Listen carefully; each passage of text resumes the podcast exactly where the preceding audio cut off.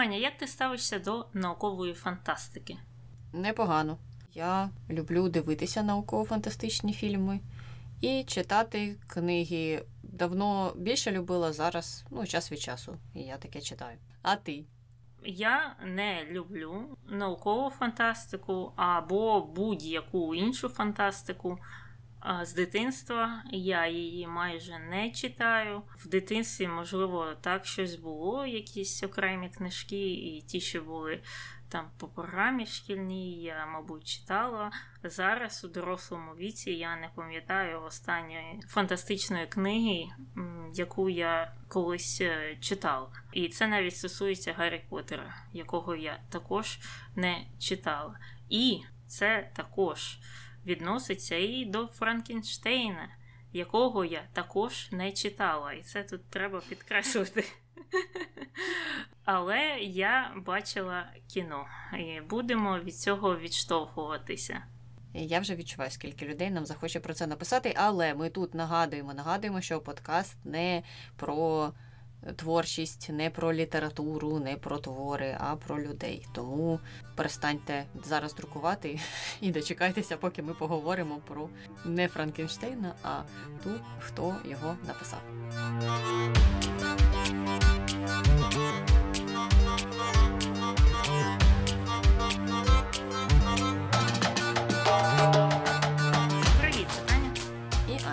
В ефірі подкаст «Не без гріха. Дискусії про відомих людей, їх досягнення та сумнівні вчинки. Сьогодні говоримо про Мері Шеллі. Е, Ну і це авторка Франкенштейна. А що про неї люди взагалі питають в інтернеті? Більшість питань стосувалося саме Франкенштейна, і одним з них було таке: Франкенштейн це роман жахів чи науково-фантастичний роман? Ну, дивлячись, у кого спитати. Якщо спитати в Мері Шеллі, то вона, а вона багато про це писала, і саме про те, як створювався цей роман, вона тоді казала, що це їй видалося таким витвором жахів. Саме так вона це описувала. Але загалом зараз він відомий як е, один із перших науково-фантастичних романів, які отримали таку величезну популярність пізніше. Угу. Тоді скажи, як сучасники Мері Шеллі реагували на Франкенштейна? реагували по-різному. Е, Дехто казав, що це прогресивна робота, і що Мері Шеллі запам'ятається в майбутньому багатьом е, саме завдяки цьому роману. Інші казали, що це щось, що взагалі не вплітається в те, які твори тоді були популярні. І ну, про це також може говорити те, що Франкенштейна публікували спочатку не вказуючи ім'я авторки. Тобто Мері Шеллі розуміла, що можуть бути якісь негативні наслідки.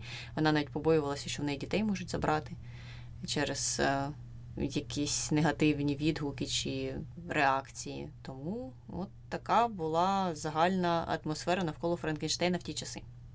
Добре, тоді е, яке значення має творчість Мері Шеллі в сучасному світі?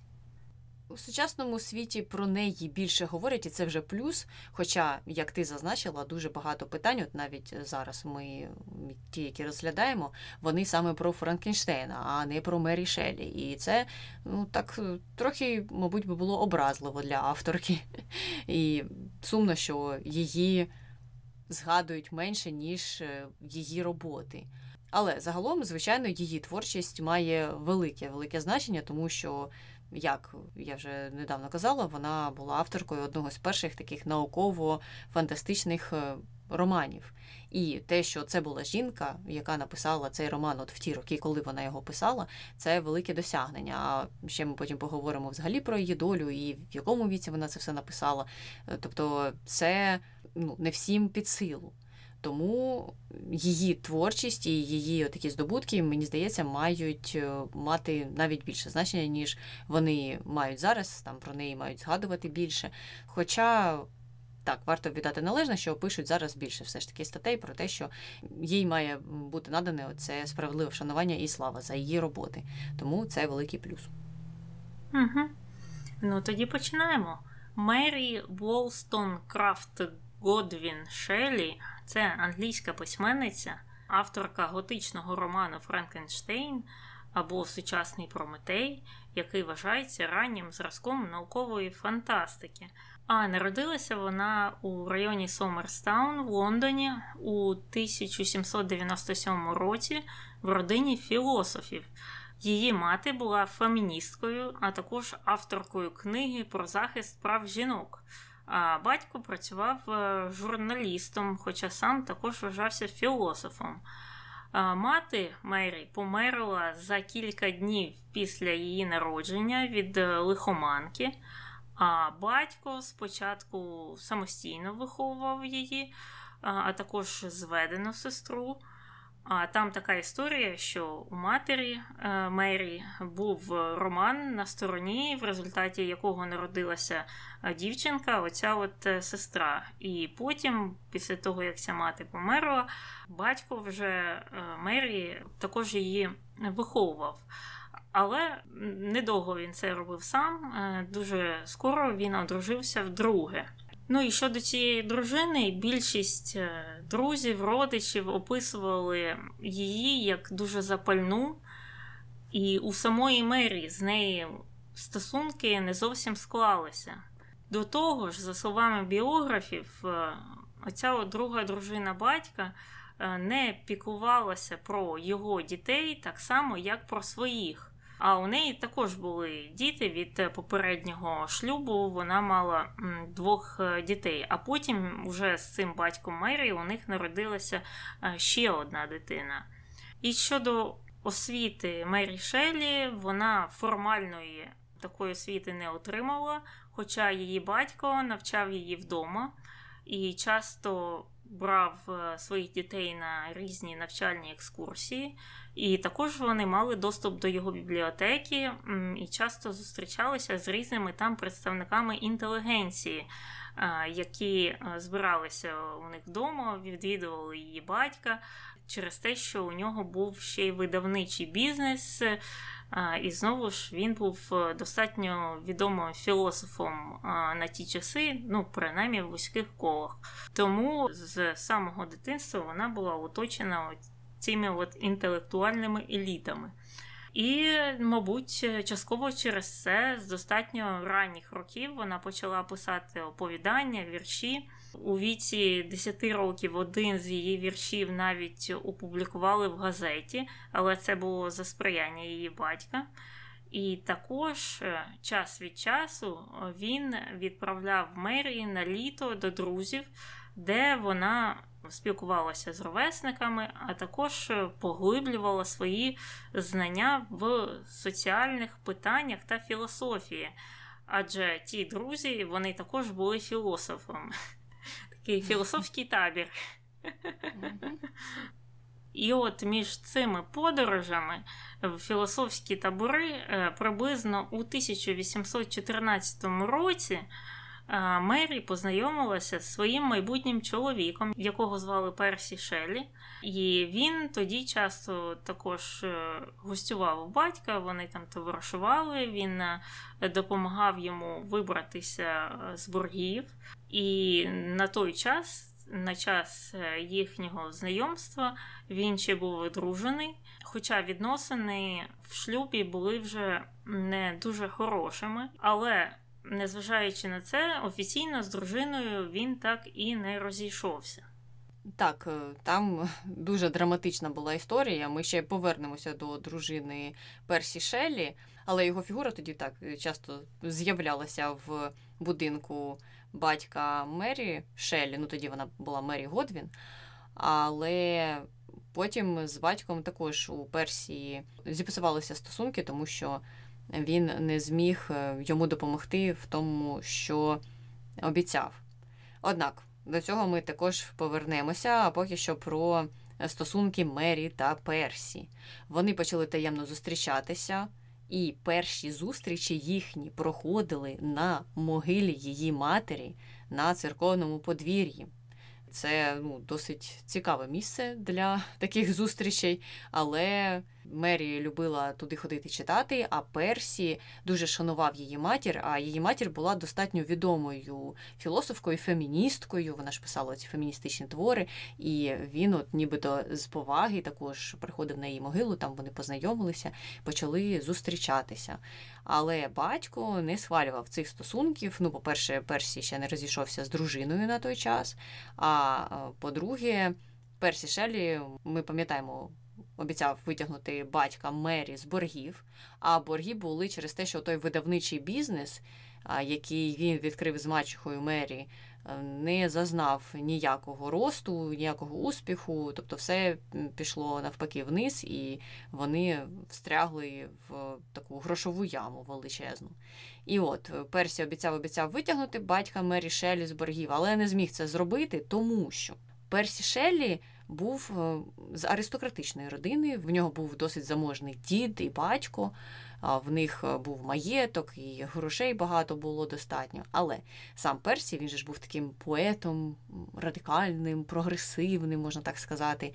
І тому його родина аристократична, консервативна, не схвалювала цю його діяльність. Він там робив різні прокламації про те, що треба ділитися своїми доходами з усіма людьми. І якщо в тебе є лишні гроші, то треба віддавати їх. І от я хочу їх віддати оцьому прекрасному, також радикальному, досить філософу Вильяму Годвіну, це батько Мері Шелі, і хочу йому допомогти. А його родина це все не схвалила і сказала: Слухай, ну ти зі своїми грошима можеш робити, що захочеш, але їх в тебе немає. Ти просто на наш спадок зазіхаєш і хочеш, щоб ми тобі видали якусь стипендію, а ти за рахунок цієї стипендії допомагав якимось незрозумілим філософам. Ні, дякуємо. Ну і коротше кажучи, ця вся схема е, зруйнувалася. І батько Мері Шеллі що мені здається досить дивно, образився на Персі Шеллі, тому що він не дотримався своєї обіцянки. Чому мені це здається дивним?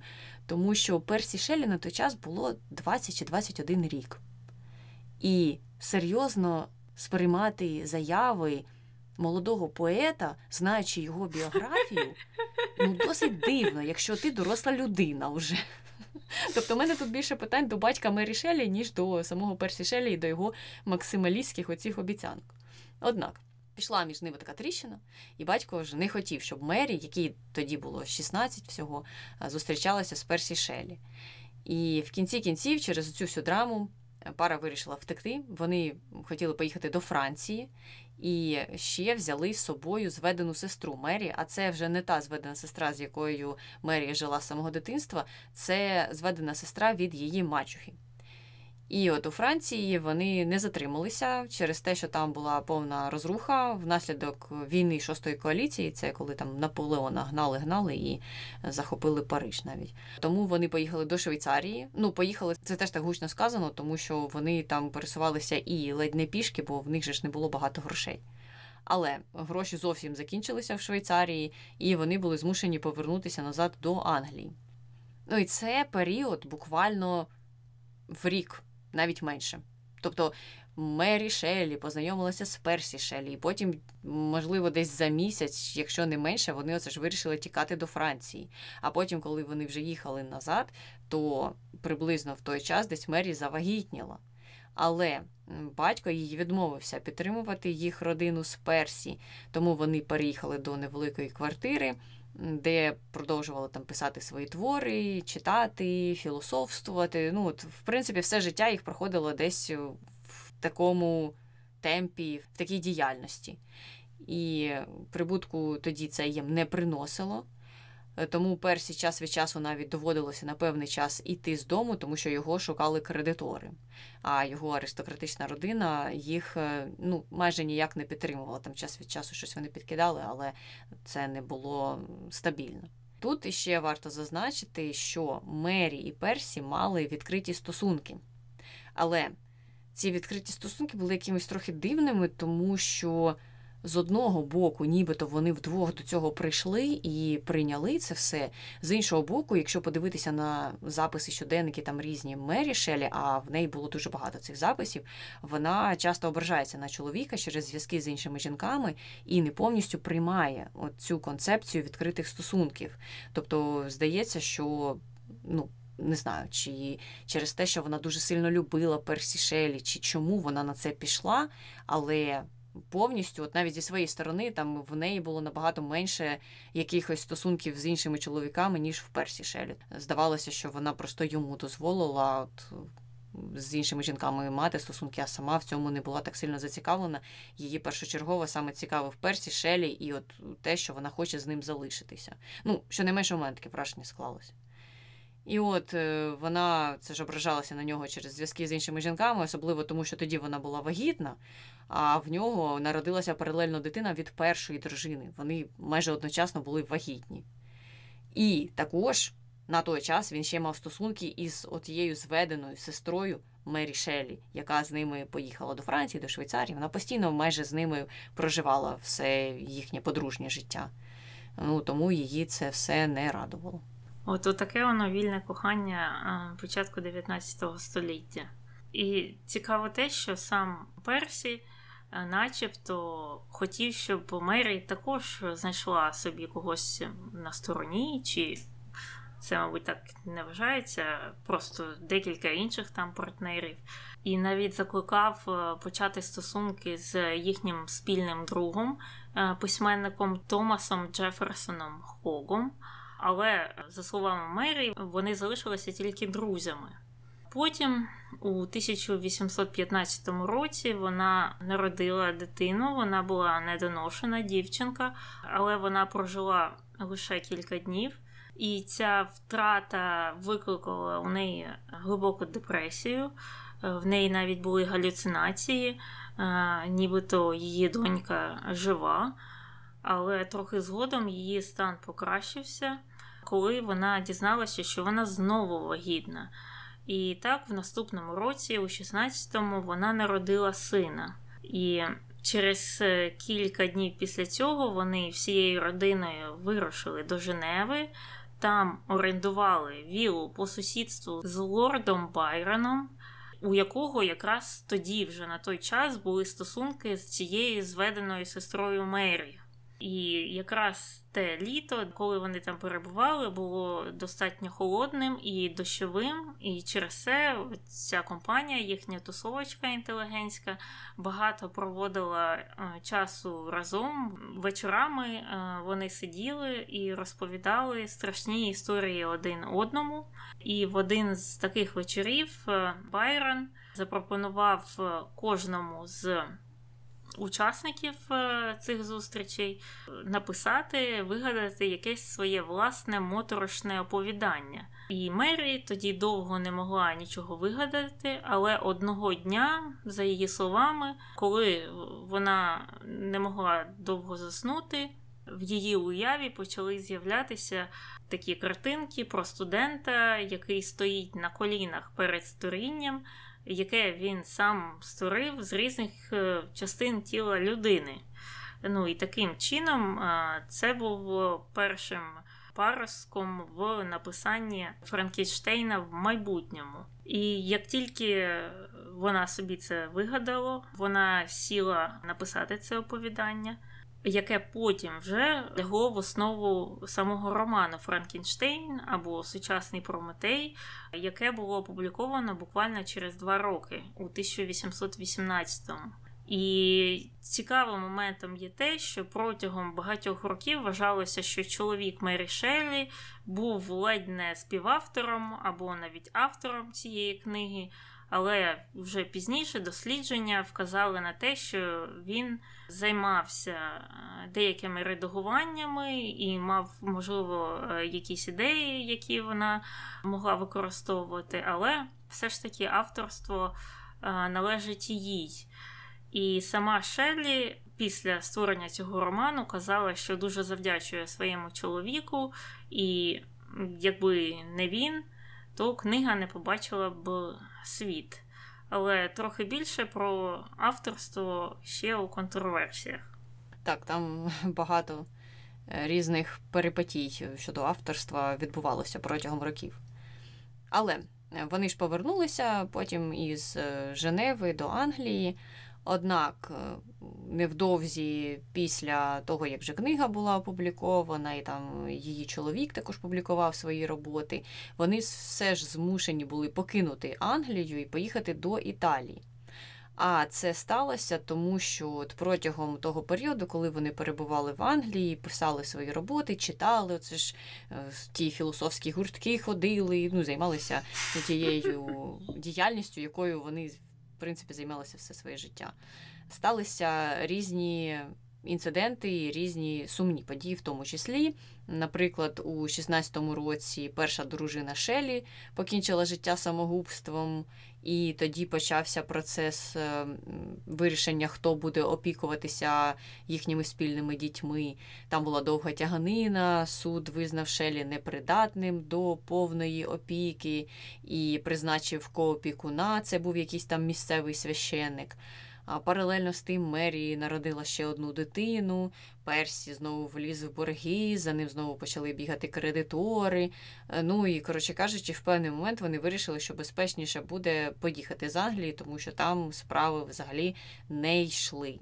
Вони переїхали в Італію і там вели досить кочовий спосіб життя, проживали тимчасово в різних друзів. Паралельно вони писали знову ж таки свої твори, подорожували. Ну, коротше кажучи, все, все те ж саме.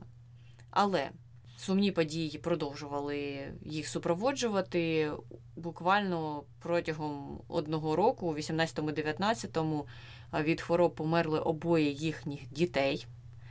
І це внесло досить великий розлад у стосунки Мері і Персі.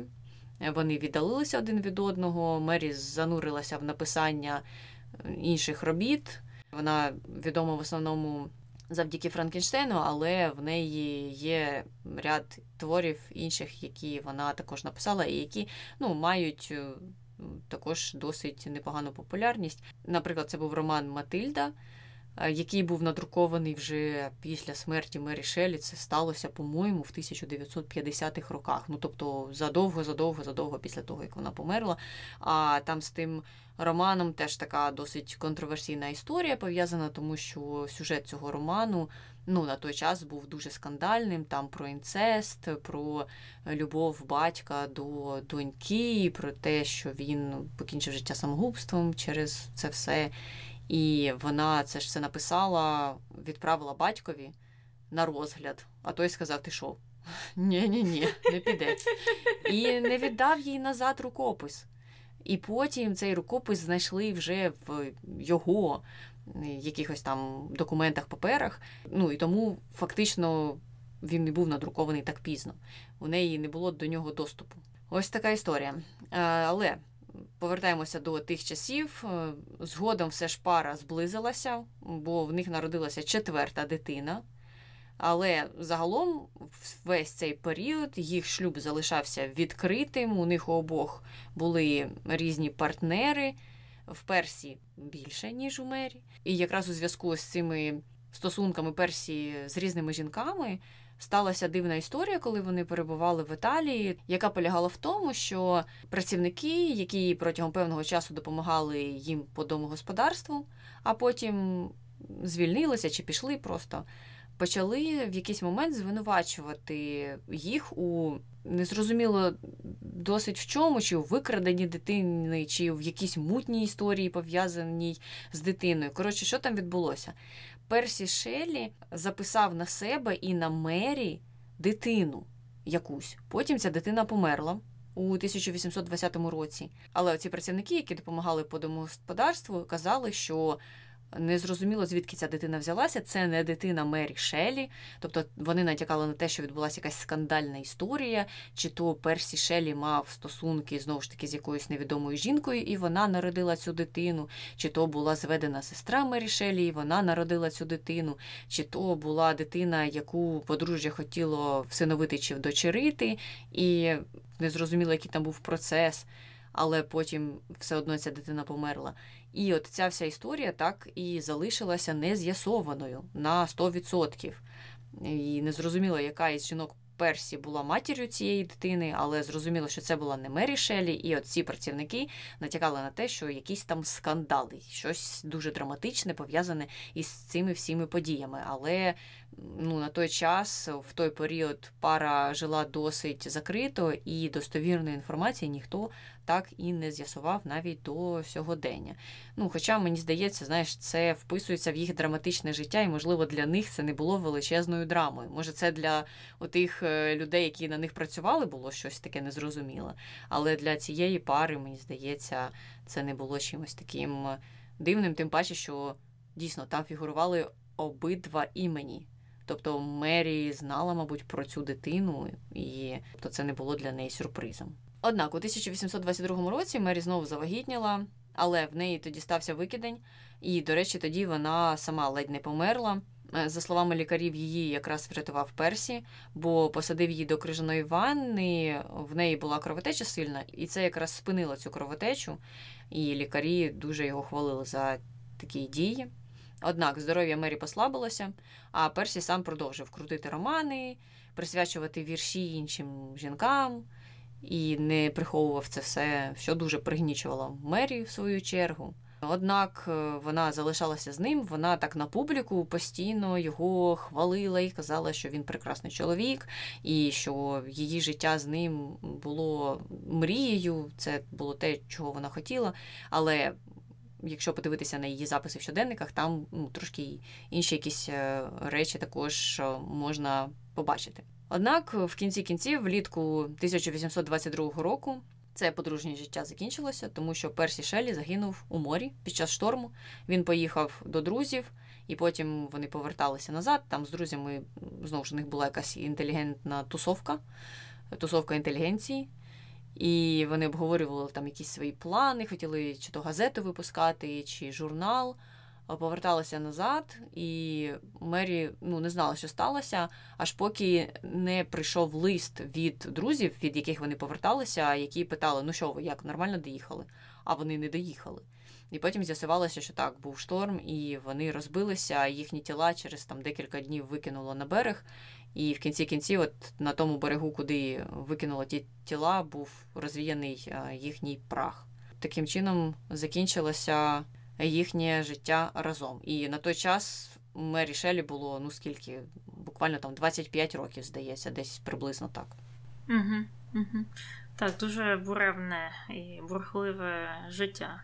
І після того, як це сталося, після того, як її а, чоловік помер, вона вирішила залишитися в Італії і там а, якось намагатися заробляти гроші.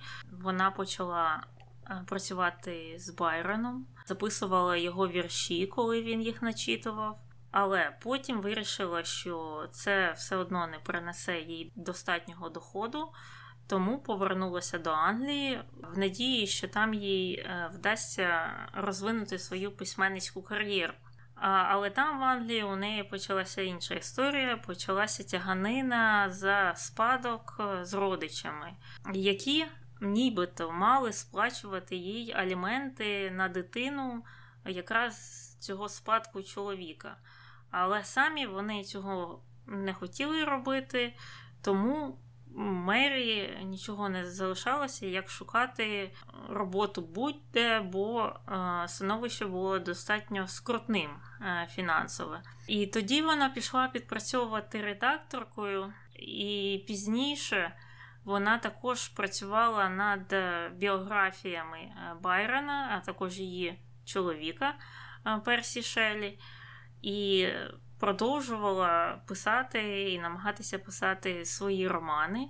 І цікаво також, що вона долучилася до створення 133-томової енциклопедії Діонісія Ларднера. І вона була тоді єдиною жінкою, яка працювала над цим доробком. Всі інші були е, чоловіки. І вже трохи пізніше, це в 1830 році, вона продала авторські права на видання Франкенштейна за 60 фунтів стерлінгів, е, що наразі становить біля 8 з половиною тисяч, тобто не так багато насправді. І далі, протягом е, цього періоду життя, вона також намагалася е, публікувати поезію чоловіка і часто цитувала його у своїх творах. Е, Наприклад, за друк однієї зі збірок чоловіка їй заплатили 500 фунтів, а це понад 55 тисяч е, фунтів на сьогоднішній день. Е, Тобто, бачиш, поезія чоловіка оцінювалася дорожче, ніж роман про Франкенштейна. І трохи інформації про погляди Шелі, про її світогляд. Е, Вона була е, феміністкою, як і її мати, і часто сама надавала допомогу жінкам, яких дискримінувало суспільство. Це були і матері-одиначки або жінки-лесбійки. Е, Наприклад, одного разу вона допомогла своїм знайомим жінкам виїхати з Англії до Франції під фальшивими паспортами подружньої пари чоловіка та жінки.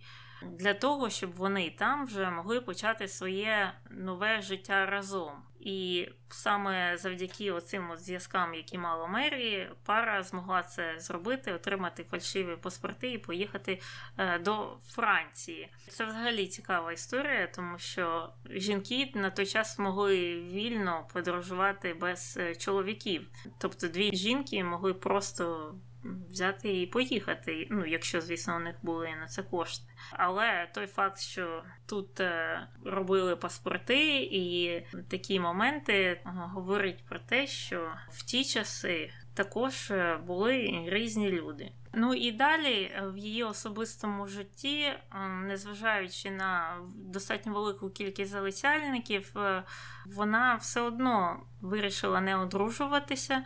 Ще раз казала, що вона колись вже жила з генієм. І вдруге, такого генія вона для себе не знайде, так що цього не станеться. І вона тоді вирішила спрямувати свою увагу на виховання і освіту сина, і навіть приїжджала з місця на місце, щоб він міг навчатися в якісніших школах. А коли вже помер батько Персі, вона разом з сином успадкувала його маєток, е, і через це, звісно, вони стали більш фінансово незалежними. А через е, деякий час син вже одружився, а Мері продовжувала жити разом з ним, а також з невісткою. І вже під кінець свого життя е, Мері часто хворіла, вона страждала від головних болі. Також у неї були напади паралічу окремих частин тіла, і це достатньо заважало їй читати, писати. І в кінці кінців вона померла у 1851 році. Е, Їй тоді було 53 роки, і померла, скоріш за все, вона від пухлини мозку. А вже нещодавно, у 2019 році, BBC News включило Франкенштейна до свого списку 100 найвпливовіших романів. Е, І щороку е, продається більше ніж 40 тисяч копій цієї книги. Аня, ти читала Франкенштейна? Читала, і навіть якісь есе писала з цієї теми. Але я не купувала. Я не була серед тих людей, які купували цю книгу, я її в бібліотеці брала. Так, а скажи свій е, огляд, е, які ти там сенси знаходиш? Бо є ж купа версій про те, на що це є там алегорія, чи взагалі звідки з'явилася така історія, звідки прийшло натхнення, як ти думаєш? Мені здається, що це треба шукати в назві, е, тому що назва ж подвійна Франкенштейн або сучасний Прометей. Тобто тут треба проводити паралелі з Прометеєм і згадувати ту легенду е, про Прометея, який приніс людству якийсь подарунок, а потім сам за це страждав. І в Франкенштейні, мені здається, в принципі, це ж саме, е, що нібито був такий подарунок, принесений людству, яке людство не оцінило, на відміну від подарунка Прометея. Тобто йдеться про те, як вчений за допомогою гальванізму оживив створіння, яке він зшив з різних частин тіла, приніс життя в те, що не було живим. Ну і потім за це можливо поплатився, тобто на нього зійшла якась кара Боже чи не Боже, кара Всесвіту, не знаю. Тобто, це оця паралель мені яскраво якраз здається і між Прометеєм та Франкенштейном тут. Що не можна гратися з чимось, що не мало би існувати або не мало би бути подаровано людству з якимось явищем, тому що ти за це потім отримаєш. От. А вже якщо говорити про якісь там додаткові речі, то там можна й говорити про те, що є творець і істота, яку він створив, і про нелюбов творця до свого творіння, і про цю вину, яку творець покладає на своє творіння, хоча воно не винувате в тому, що його створили, і воно не просило бути створеним, і про ці відносини, їхню динаміку. Загалом у мене враження були від цього твору не такі, що це якийсь е, витвір жахів, не знаю, трилер. Е, Я більше на нього так дивлюся, як на наукову фантастику або дуже сумний роман про відносини. Якось навіть так. Ну, у мене були сумні якісь е, відчуття, коли я це все читала. Навіть в кінці, коли створіння Франкенштейна після смерті самого Франкенштейна. Спойлер, спойлер, спойлер. Якщо що. Ем, Ця істота вона не раділа. І вона сказала, що мені сумно від того, що мій творець помер. І в мене, як читача, також було таке відчуття якогось суму від того, як закінчилася ця історія. Що багато потенціалу і багато там очікувань залишилися в кожного з цих героїв нереалізованим. Отак якось. Угу.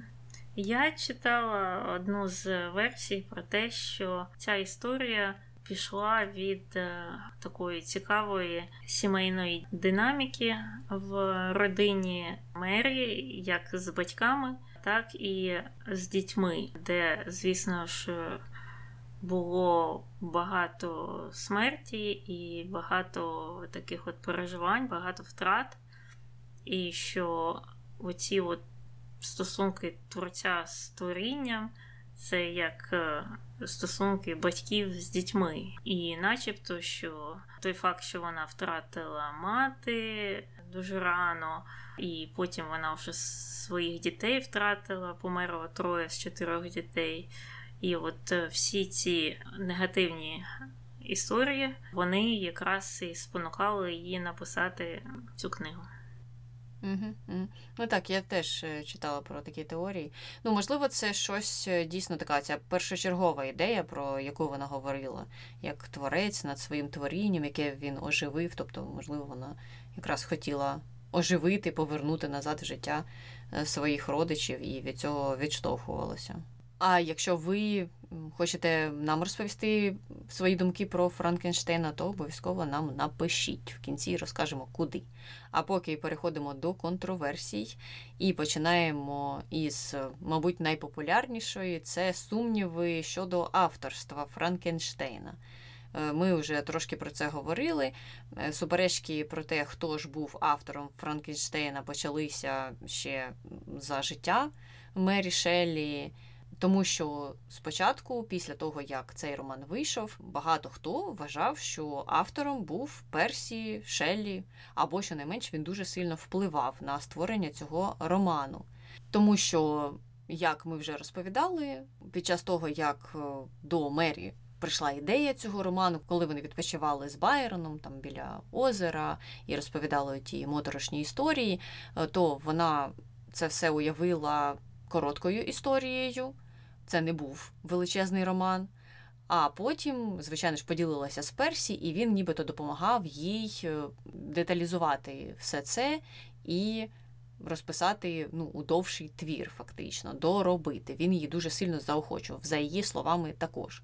Але за її ж власними словами, авторкою все ж була вона. Він допомагав їй. І чому взагалі з'явилися ці ідеї про те, що він був е, автором, а не вона? По-перше, спочатку там не було зрозуміле авторство Франкенштейна, коли він був вперше опублікований, але е, преамбулу до цього твору написав саме Персі Шеллі. І в цій преамбулі ще містилася присвята цього твору батьку Мері Шеллі. І чомусь публіка подумала, що це Персі Шеллі присвячує твір колись там своєму кумиру е, Вільяму Годвіну, батьку Мері Шеллі. Що це не Мері Шеллі, наприклад, присвятила цей твір своєму батькові. Тобто дивна, дивна була мішанина. І крім того, зрозуміло ж було, що на той час багато хто вважав, що ну, жінка, вона ж не здатна написати таке. Тим паче, коли їй було скільки? 17-18 років, коли вона це все написала. Ну це теж варто про це поговорити. Вона в такому дуже молодому тінейджерському віці написала твір, який зараз продається по 40 тисяч примірників на рік. Це не знаю на рівні з Шекспіром, мабуть. А тоді вважалося так, що вона на таке просто не здатна. Ну, яка там Мері Шелі? Це ж, мабуть, Персі Шелі був, незважаючи на те, що Персі Шелі в такому стилі навіть ніколи нічого не писав. Тобто тут навіть це ніхто не зауважував. Так, ну а потім, уже пізніше, сучасні дослідники почали детальніше аналізувати щоденники Мері Шелі, записи різні, і визначили те, що Персі Шелі, його роль у написанні цього роману ну, не були такими великими. Так, він редагував цей роман, але це те, чим сьогодні займаються редактори, коли автор будь-якого твору приносить на редакцію їм свої рукописи. Так, вони щось там викреслюють, синонім якийсь поставлять, замінять, структуру, можливо, трошки підправлять. Але основа твору ну, залишається, і авторство ж редакторам не переписують. І тому його роль, за словами сучасних дослідників, не така вже і велика. І, звичайно ж, ну, очевидно, що це не був Персі Шеллі автором, тим паче одноосібним цього роману. Це була Мері Шеллі. Ну і зараз вона все більше і більше отримує справедливої слави за свій твір. Ну і так цікаво, що на той час, ну і протягом довгих років. Е, цю славу намагалася приписати і чоловіку е, з тих причин, які тільки що озвучила, і через, е, начебто, замалий вік Мерії для написання цього твору. Хоча ну, її чоловік, коли вони познайомилися, йому було 21 рік. Він був на 5 років старший. Тобто, це, знаєш, також не був якийсь 80-річний е, мудрець. Mm-hmm. Такий професор сивочолий, який сів і таке от там придумав через досвід свого там довгого життя або щось таке. Це реально також була молода людина, якийсь е, поет. Ну от, так що, знову ж, е, люди виходили з тодішніх уявлень про роль жінки у суспільстві. От і все.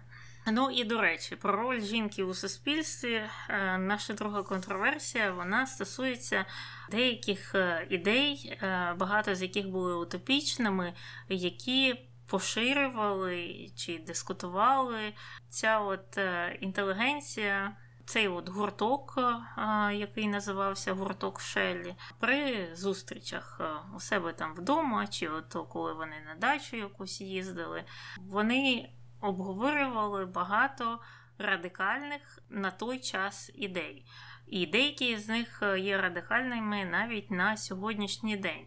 Серед тих, що тоді люди не сприймали, були, наприклад, Е, ідеї про жінку в суспільстві, що вона має бути нерівні з чоловіками, що вона має мати право на голос, право на роботу і різні такі речі. Також вони просували Е, різні індивідуальні е, свободи, і цікавим є те, що вони одні з піонерів е, ну, на той час просування ідеї екологічної гармонії, тобто вони от, були першими екоактивістами.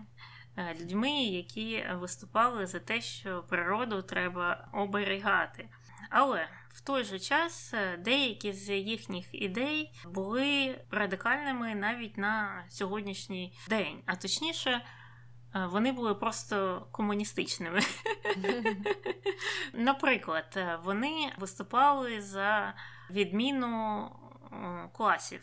що для того, щоб в країні чи у світі наступила оця от гармонія різна, треба, щоб зникнули класові відмінності. І що треба, щоб е, ресурси були колективними і всі ділилися, і знову ж тоді наступить вся от гармонія. Що ті, що багатші, мають ділитися з е, біднішими, і таке буде е- егалітарне суспільство, і в результаті настане справедливість, і це ну, покращить е, практично все. Звідки з'явилися ці ідеї? Це тому, що в ті часи, які вони жили, було багато соціальної нестабільності. Був е, високий рівень соціальної нерівності, і от вони у себе там в гуртку за чашкою чаю обговорювали, як можна вирішити всі ці проблеми.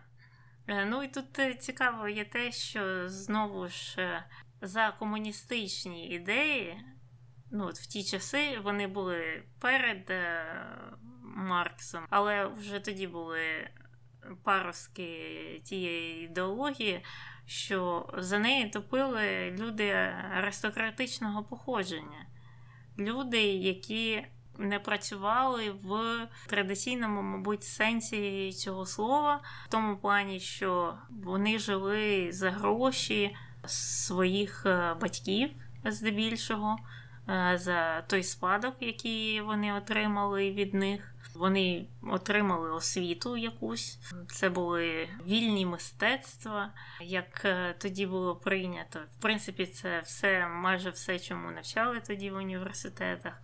А потім, по закінченню, вони ж е, не йшли працювати редактором чи журналістом, ну в класичному сенсі, як ми це зараз розуміємо. Вони е, займалися творчістю, займалися це філософією, обговоренням, дискусіями і йшли працювати редактором, журналістом або кимось іншим, тільки от коли припікало зовсім, коли спадок кудись зник, чи е, хтось помер і більше тебе не забезпечує, е, тільки в таких е, випадках. І ці люди. Розповідали про пролетаріат і рівність всіх класів, коли ну, вони насправді дуже мало знали про життя оцих от е, класів, е, за які вони переймалися. І тут також е, варто зазначити, як змінився сенс освіти з тих часів.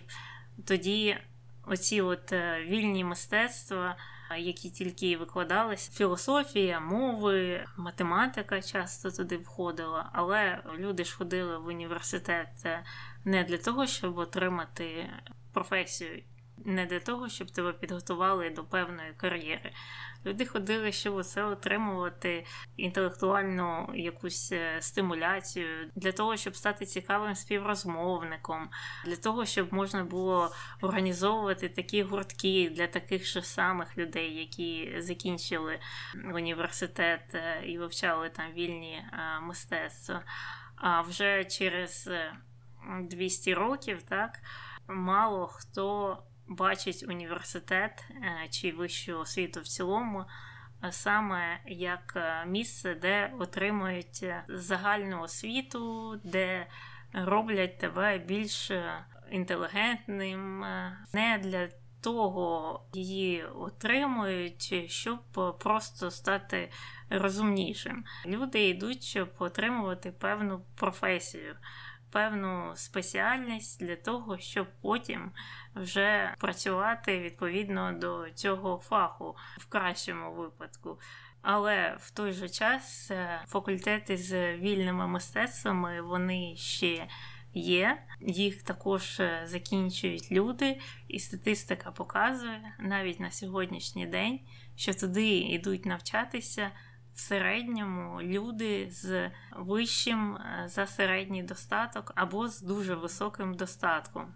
Тобто, знову ж люди, які знають, що у них буде спадок, люди, які знають, що ну, вони в житті не пропадуть, що їм не обов'язково знати кодування, наприклад, або щось інше, то вони йдуть е, вивчати філософію, а потім вони успадковують підприємства свого батька, або там якесь видавництво, або щось інше, або якусь організацію, де вони будуть зустрічатися з такими ж самими людьми і обговорювати всі проблеми людства, з якими вони насправді не стикалися.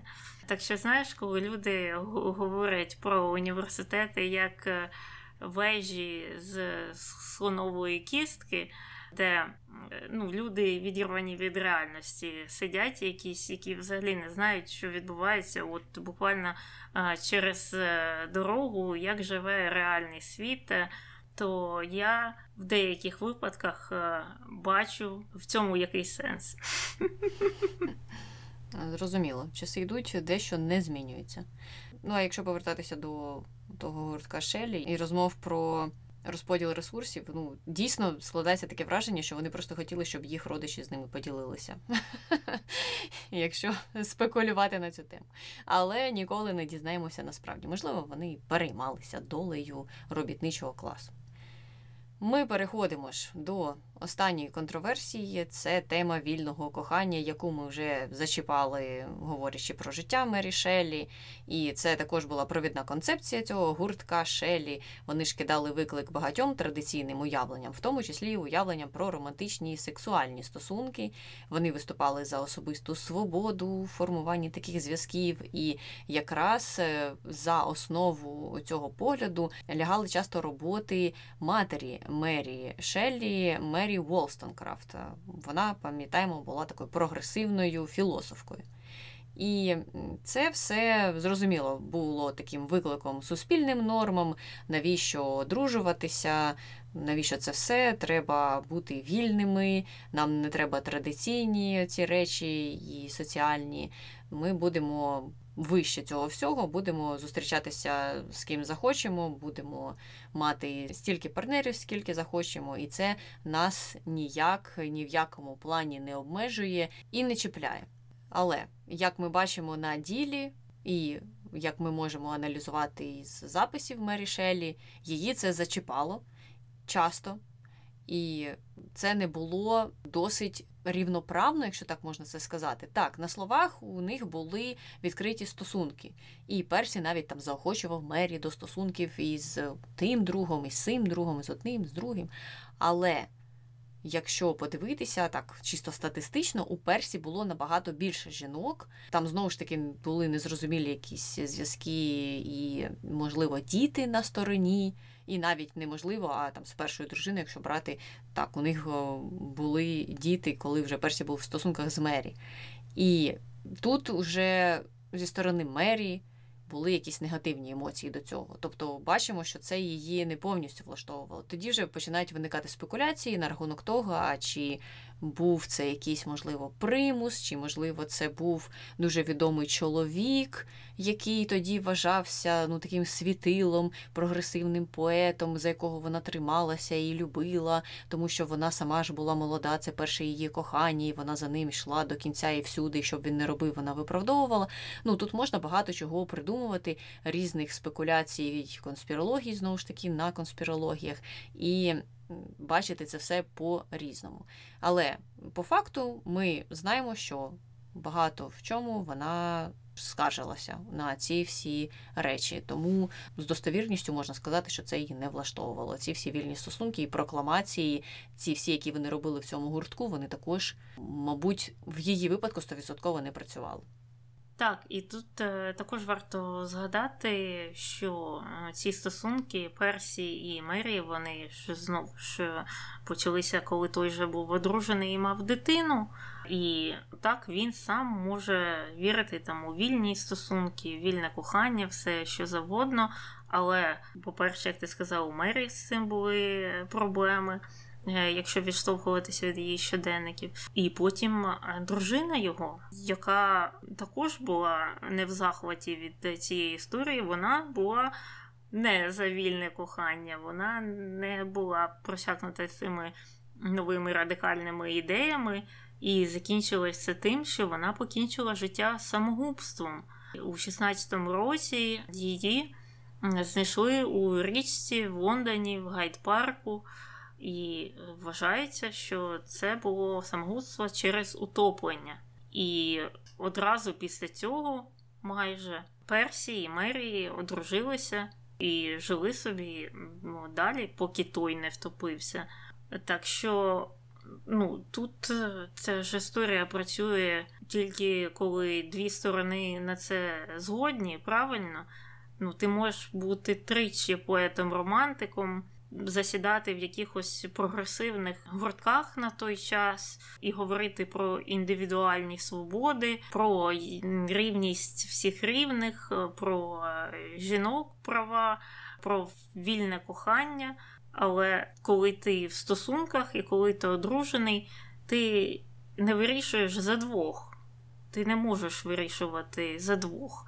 І дуже така цікава ситуація, коли тут е, ти з однієї сторони топиш за фемінізм і за жінок, і за їхні різні права, а тут ти.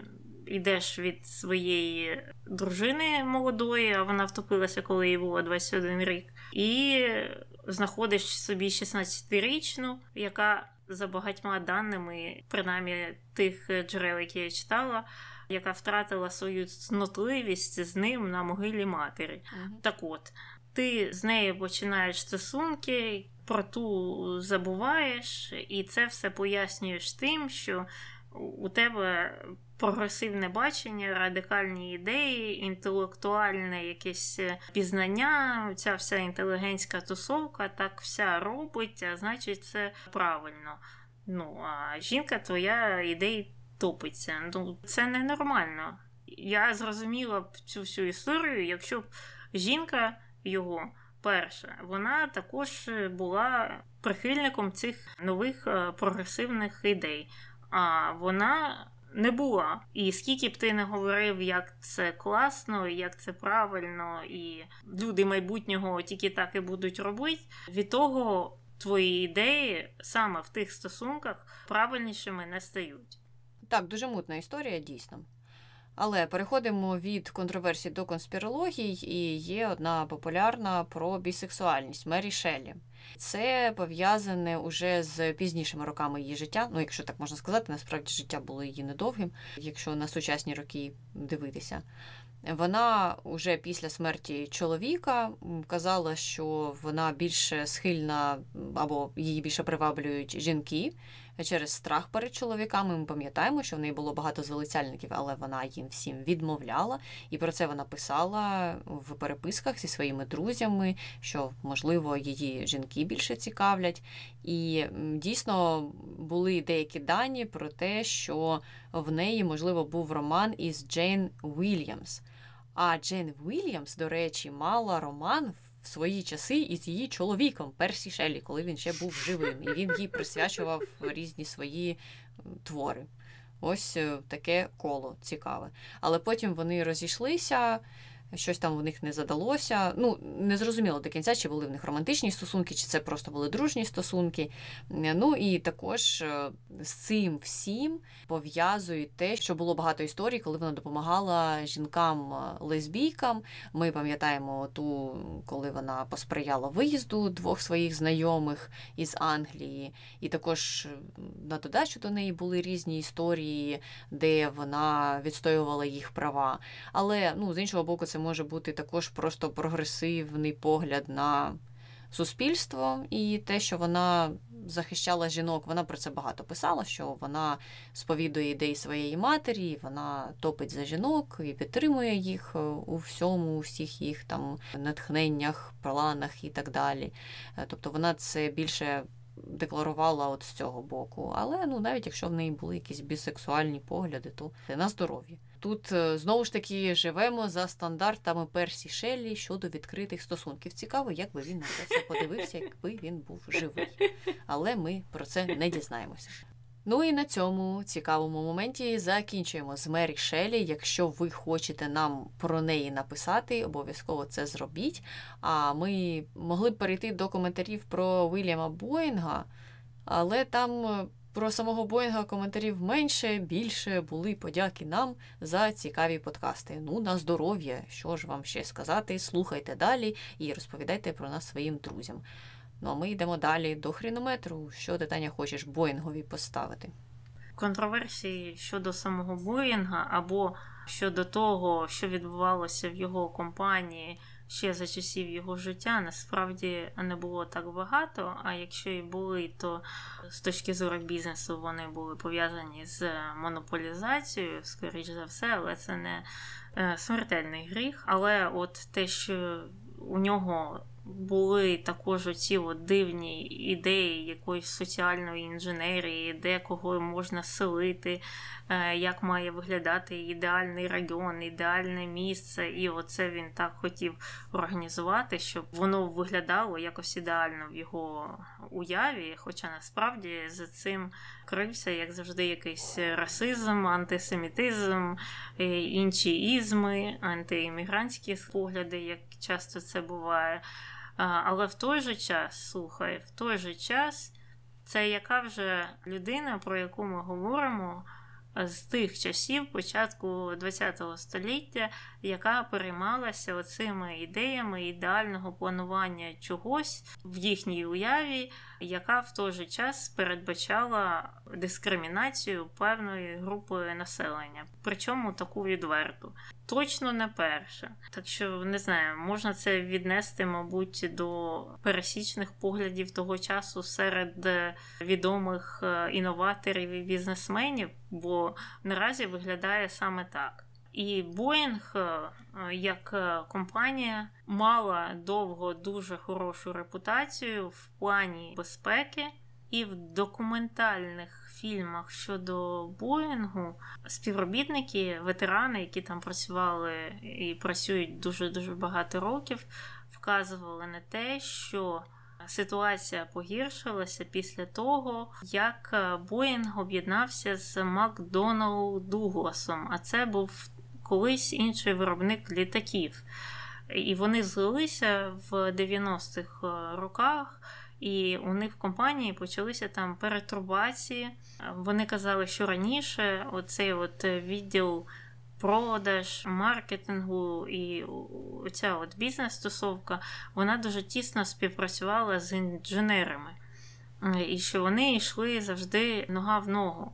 А після злиття з е, Макдоналд Дугласом все пішло трохи шкереберть, тому що там бізнес перевели в одну частину, інженерію в іншу частину. Вони менше стали е, кооперувати, і бізнес частина перетягнула ковдру на себе, і безпека вже вийшла з першого місця на е, друге.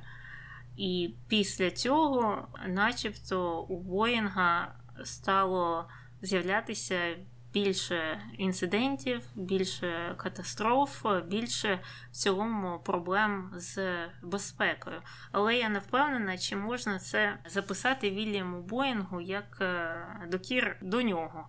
Так як це відбулося багато-багато років після е, його смерті. Так що йому я поставлю три. Ну так, він приблизно на три заслуговує, можливо, навіть на чотири, зважаючи на його ці дискримінаційні погляди на світ. Боїнг як компанія, звичайно ж, зараз сучасна компанія заслуговує на гірший бал, але компанію ми в цьому подкасті не оцінюємо. Ну, а якщо ви хочете щось додати про Боїнга, про Мері Шелі, про будь-кого, про кого ми говоримо в наших випусках, пишіть нам на пошту. Подкаст nbgpesic.gmail.com. Також можете залишати коментарі під нашими аудіо на Ютубі, на Spotify пишіть, на Патреоні, де це можливо, там можете залишити нам коментар. І також не забувайте про відгуки. Ставте 5 зірочок також, де бачите. Ну і на цьому все. З вами була Таня і Аня. Слава Україні! Героям слава! А це слухайте, сьогодні цей е, час переводять. Перевели вже. Уже пере... Я ж думаю, що щось не то. Щось ну, е, Неділю, е, на, понеділок вже не переводять, з суботи на неділю. з суботи на неділю, так? Я ж думаю, що щось у мене сьогодні з часом якась біда совсем. А це, це воно було, бачиш?